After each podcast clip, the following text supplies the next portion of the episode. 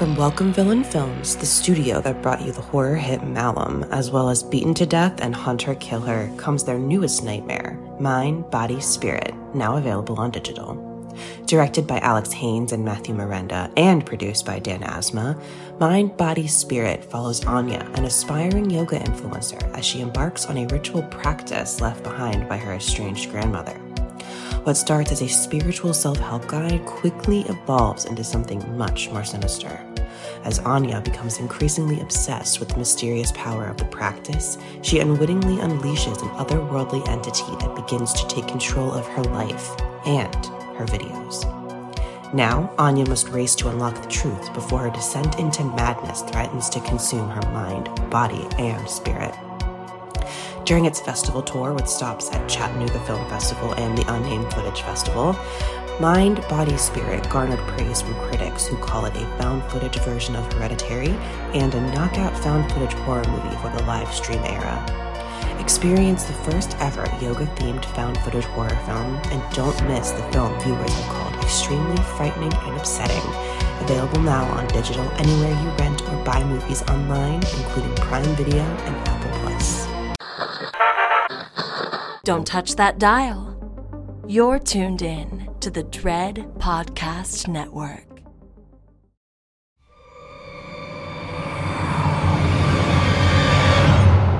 From Nice Guy Productions, world headquarters overlooking the glamorous San Fernando Valley, I'm Mick Garris, and this is the fun size edition of Postmortem AMA, where you can ask me anything. And asking your questions is producer Joe Russo. Joe, I was going to ask how you are, but I think you're a little under the weather today. I am under the weather today, but because we love our postmortemers, uh, here I am. We're doing we're doing the AMA right before you leave for England. That's Jolly- right. Jolly yeah. old England. And Jolly uh, old. and where what are you doing in England, Mick? What what should they be uh, keeping their eyes and ears out for? Well, I blush as I tell you that I'm the guest of honor at ChillerCon 2022. And uh, I will be joined by Kim Newman and Grady Hendrix, among other uh, estimable folks there uh, in Scarborough, UK. So it should be a lot of fun. That sounds like a lot of fun. Uh, yes, no, I, I, it, it appears that um, I've had a bout of food poisoning, and ironically, we were just talking. This is the second time I've had to host a postmortem under the the auspices of food poisoning because the first time, the first time was my first ever appearance on the show, uh, which was for Critters Two when I when I interviewed And you you were moderating it. Yeah. I was moderating for you and Lin Shay and and the Chiodo brothers. And uh whew, here we are. But uh the good news is that that instance we weren't going to be able to edit. This instance we could. So uh Just in case. just in yeah. case. I mean, But it- uh, well, fortunately, In and Out Burgers is not a sponsor. So no, but but you were just telling me though, uh, because we, we think In and Out is the likely culprit, uh, which is really sad because I do really like In and Out. But uh uh you you uh did a jingle for them once? I did a singing commercial for them back in the 70s. Uh, uh, Huh. It was- a ripoff of the Who song Squeeze Box, and it was stand up and shout for in and out and in and out and in and out burgers. There So was go. this like was this related to horse feathers or was this like Yes. a one-off? Yes. It was related to Horse Feathers in that our keyboard player worked for the commercial production company that um, they were a client for. And so the guy hired, uh, who owned the company, hired us to do the singing commercial. There you go. Who would have thought Mick Garris is part of the history of In and Out? So yes, Southern California's own chain. that's right. Of That's burgers right. that I wouldn't eat in a million years now. Uh, not anymore, but they do have uh, they do have the the grilled cheese, which is you know which is what my Uh, wife. it's dairy. It's dairy. I don't do. fair, I don't do animal products. That's right. That's right. Yes, yes, yes. Uh, well, you're well. I'm not going to say you're missing out because I uh, clearly am in a lot of pain. So, all right, Mick. Uh, We better burn through these. We dive into some questions then? Yes, let's do it. Get All it. right. Get it over for poor Joe. Yes. All right. Well, this is uh this is a fresh one that just came in today, and I know you're gonna love it when I ask it. Uh-oh. Lori wants to know why won't you watch Top Gun? well, I, it is just entirely outside of my realm of interest. Uh, you know, it it was produced at a time that it was very jingoistic and pro Reagan's America, which is something right. that I really had a problem with and still do to this day. And uh, you know, I'm I'm I'm patriotic, but not in that sense.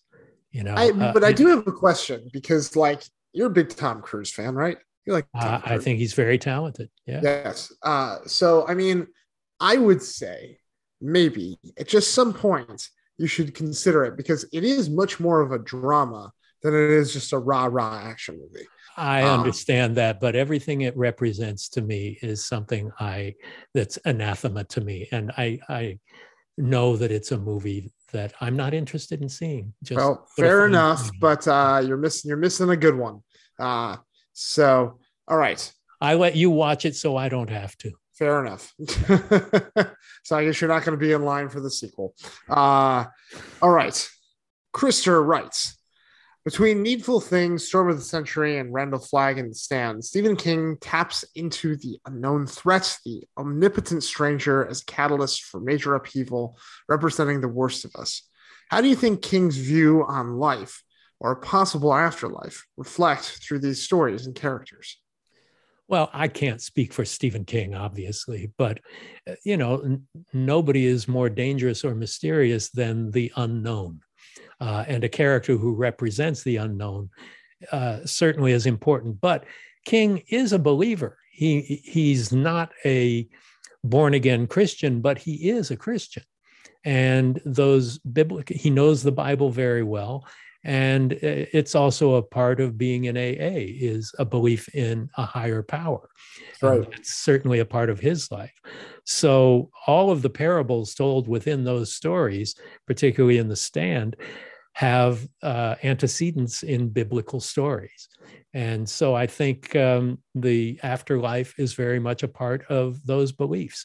So again i don't share those beliefs particularly but uh, and I can't speak for Stephen King, but I can speak for having taken a position, a creative position on translating the those works to film, and uh, so that would be my interpretation of of his approach. When uh, when when when you do have to adapt something where you don't necessarily share the same uh, religious or socio-political beliefs as the the author of the book being adapted. I mean, how do you how do you position that yourself? Like, do you do you try and and uh, open up that the the empathy to understand where they're coming from? How do you how do you get into that mode? Yeah, I'm a storyteller and I'm an author as well, um, a screenwriter as well, and I don't believe in ghosts, but I've certainly tell ghost stories all the time. Right. And you put yourself in a situation with any fictional story of what if this is true? What if this happens? And they're always fictional, but they always have to feel genuine. So you ground those characters and those beliefs and those ideas in something that's very earthbound to to make it feel real and to share an empathy with every character's point of view rather than easily delineating good versus evil. You want to depict all the shades of gray of all the characters. And so you do become a believer from the point of view of a story being told. Uh, there are some that I don't want to be a believer in in that point of view, and you know, have turned down some things that philosophically I was not uh, interested in portraying. There you have it. Uh, speaking of the stand, uh, I got a, a question from my writing partner, Chris oh, Lamont. Oh, Chris, yeah. Yeah. And uh, he wants to know uh, the Don't Fear the Reaper opening to the stand is one of the most memorable sequences I can think of. How did you conceive it? How much of it was in the script? And how long did it take to shoot?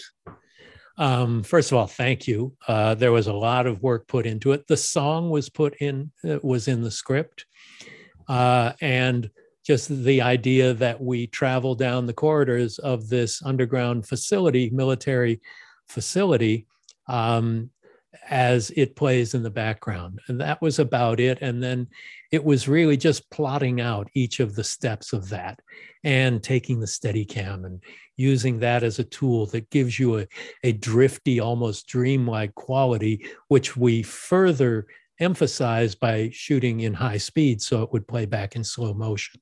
So there was a very dreamlike, ghostly quality to the deaths that were laid out for us one after another, and decided to make it the credit sequence and ex- extend it to to be able to carry the weight of all of the credits and it, it timed out really nicely and and it was such a perfect musical choice that it made the song into a hit single all over again. Yeah yeah no it is it is uh iconic for sure uh and and and as is uh my writing partner finally making an appearance on postmortem uh yay chris lamont. Yay chris lamont. All right Woody Woodpickle writes. oh, another Woody Woodpickle. That's right. He's he's uh he's he is a, a good fan. He's a good postmortemer. All Becoming right. a regular. Yeah. That's right. I saw an old interview you did with Harlan Ellison on YouTube. Yeah. Both of your personalities couldn't be further apart, uh, which made me wonder how did you guys get along off air? Bonus question for you and Joe: What Harlan story would you want to adapt? Um, you know, we got along really well. Harlan was a very cynical guy and he told bullshit stories all the time as if they were true. Uh, but, um, you know, he was so smart and so entertaining. You'd never want to get in into an argument with Harlan Ellison because he would shred you to pieces uh, and take great delight in doing it. But Harlan was one of a kind. And uh, you know, he hated the term sci fi, even though uh, a lot of his career was science fiction that he'd written. Right. But, um, you know, there were, uh, he was a brilliant guy and a very entertaining guy. And, you know, I know Josh Olson and he are very were very close before he passed. But right. Harlan was a great guest, and yeah, we had very different styles. Um, he could take you or leave you, and uh, that's not how I operate my life. But but no, he we got along great. We were friends. That's great. That's good to hear. So so even off camera, even if it might have been combative on camera, off camera, it was uh it was well, know, he was combative off camera as well. Not true. But All that right, was part of his enough. personality. Absolutely. Uh, uh, but yeah. what about? Uh, is there any of his works that, that ever you know tickled your fancy? Do you think? Well, I I loved a lot of his works, but a lot of them were too short to really adapt into uh, a full length film. I mean, right. A Boy and His Dog was done beautifully. Yeah. Um, uh, but mostly you know that was blood's a rover was was the associated story. Yeah. um, but i love the collection i have no mouth and i must scream. That might be my favorite collection of his works other than his essays that he wrote for the la weekly. But um, but uh, yeah, I'd never thought of adapting any of his works because so many of, like Richard Christian Matheson writes really short stories, right, um, as well as the occasional novel. But Harlan's works were were very self-contained and very internal, um, and uh, so uh, I know that there was one of them adapted for uh, Masters of Science Fiction, uh, adapted by Josh Olson. Um, but uh, I wasn't really involved in that uh, right series that was stolen from my series. yeah, we've we've touched on that before. I I think for me, if I was going to touch anything of of his work, uh, it would be trying to remake A Boy and His Dog. I've always loved that movie, and uh, yeah. You know, I, I, I, as you know, I'm a big dog person. So uh, you and me both, yeah. Yep, can relate, can relate on a lot of levels with that one. Um, yeah. Avery wants to know what do you do if you feel doubt in a project or your directing abilities? Um, you get over it. You know, if if you don't feel up to it, then maybe it's not the job for you. Um, but the thing is, if you are a director, you need the confidence to convince everybody around you that your vision is worth expressing and you know um, you need confidence and strength to be able to pull together a cast and crew and make something meaningful out of that. Um, the doubting comes has to come well before pre-production. Yeah, you know, uh, and if you are doubting, I don't know, see a therapist or, change jobs, yeah. um, because it requires confidence, um, not blind confidence, but maybe it's the material you're feeling doubts about. But if you're feeling personal doubts about your work, then it's time to look inside and see why am I doubting this? What am I afraid of? Is what am I not good enough at? And then put some some thought into how to improve that. Is it cinema cinematographically? Is it that you're not sure how to express something through camera? Then work with a great cinematographer who understands you. Is it a cast uh, dealing with cast? That's something that's really important to be able to convey and communicate with cast. And every level of filmmaking is based on communication. And as the director, you have to be seen as knowledgeable and confident in your vision. Right. Because if people can talk you out of your vision, then what are you doing there? Yeah, no, I, I, I agree. There's a there's a really great um podcast. Uh, I hate to refer people to other podcasts, but, but, but hey, I'm happy to. Yeah, yeah, happy to. Uh, called uh, Script Notes with John August and Craig Mazin, and um, I mean maybe a little bit more applicable to writing, but uh, there was an episode in their vault, uh, and they've they've read it a couple times, uh, where they brought on a uh, therapist to talk about uh, creatives going to therapy and the benefits of therapy and uh, kind of working through those doubts and, and basically trying to normalize it. Um, and uh, it's a really great listen. Uh, and I would I would definitely recommend that uh, Avery go and, and seek it out. Uh, I think it's in their back catalog, so it might cost like five dollars for the month or something like that. But but really great uh, episode, and and this is like this guy is like the Hollywood creative therapist. He was he was a screenwriter himself, uh, and then he decided. Oh yeah, yeah. He used to write for the Writers Guild magazine every issue. Yes, yes. You know who I'm talking about. I wish I knew. Dennis. Dennis. I forget his last name. Yeah. Um. But but worth worth uh checking out. Um. I think I think you know there's a lot. Dennis to- Palumbo. Yes, that is it. Yeah. Dennis yep. Palumbo. Yes. So. uh so anyway, check out that interview with him. It's terrific. Uh, you know, and if if those doubts are you know continuing to creep beyond that, maybe even uh, schedule an appointment. Uh, sometimes it can help to uh, chat with creatives directly. But I think I think Mick's advice is sound. Um, kind of staying on that train of thought. Uh, Dot Reviews asks, while in production, how do you handle it when a scene doesn't go as planned? Well, they often don't go as planned for, for a number of reasons, whether it's weather or an actor having a different take that wasn't what you discussed, or um, special effects not being ready or appropriate or whatever.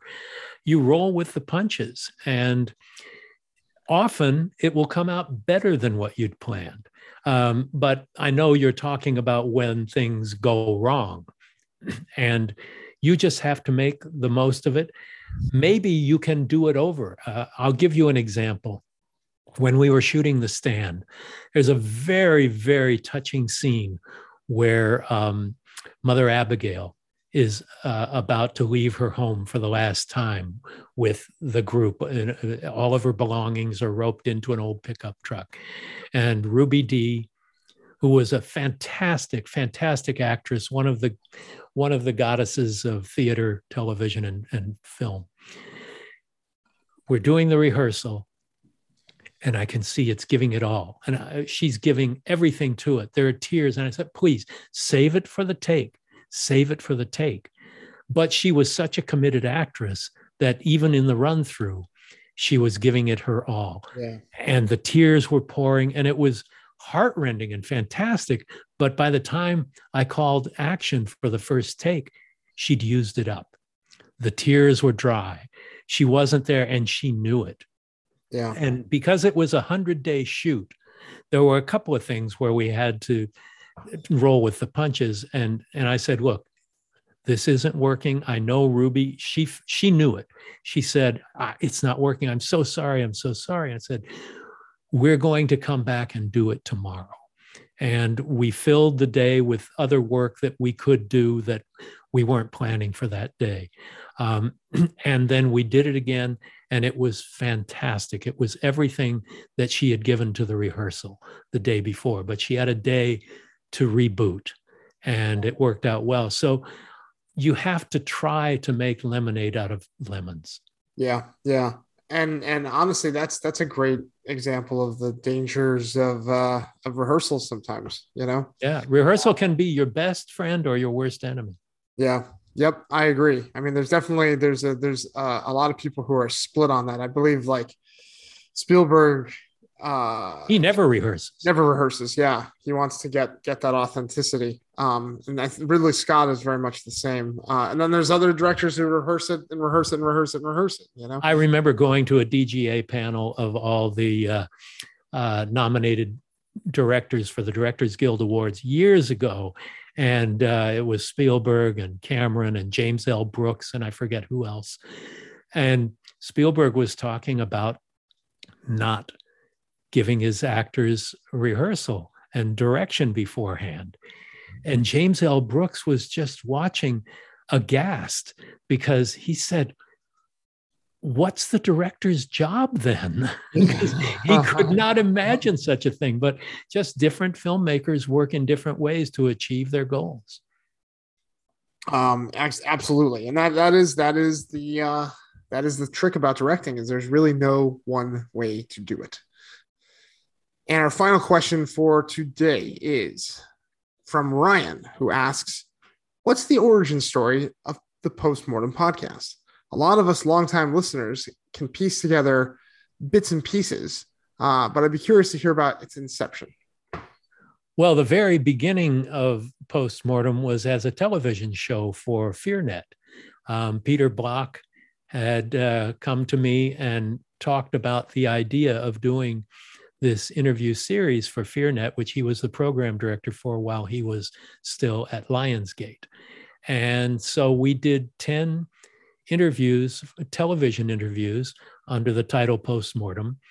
And it included Carpenter and Hooper and Wes Craven and and uh, William Friedkin and Rick Baker and you know we we had ten of the great names in our genre, uh, and that's all it ever was going to be. And then FearNet kind of disappeared; um, it, it went under, and when you, Joe, uh, met with your friend who worked at uh, Podcast One and pitched the idea of it, when we had our meeting with uh, with the Mucky Mucks there, um, they loved using the title because it was an existing title that already had some familiarity. And even though it was a few years later, um, we decided to to use that and run with it.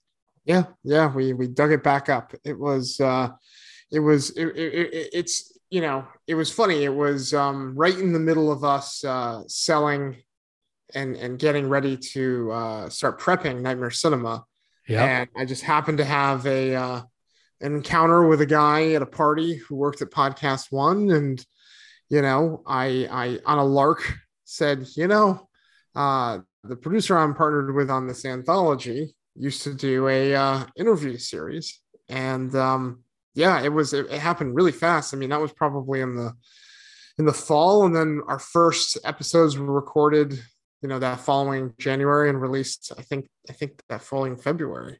Uh, yeah. So, yeah. yeah. And now um, here we are in year six. Unbelievable, unbelievable, yeah. and still going strong, even. Uh, even when I'm uh, sick. So that's right. And speaking of which, I think we'd better wrap it up so you can uh, get some time off here. Yes, I will do it. Uh, have a have a lovely trip across the pond. Uh, thank you, and thank you to everyone for your questions and just for being listeners and supporting the show. Joe, tell them how they can ask their questions. You can send future questions for Ask Mick Anythings to Mick at Mick Garris PM on Twitter and Instagram, or uh, you can send them to me at Joe Russo Tweets and at Joe Russo Graham on Twitter and Instagram, respectively. Thanks a lot, Joe. Feel better. Thanks, Mick. Thank you for listening to Postmortem with Mick Garris. Download new episodes every Wednesday and subscribe on Apple Podcasts, Spotify, or your favorite podcast app.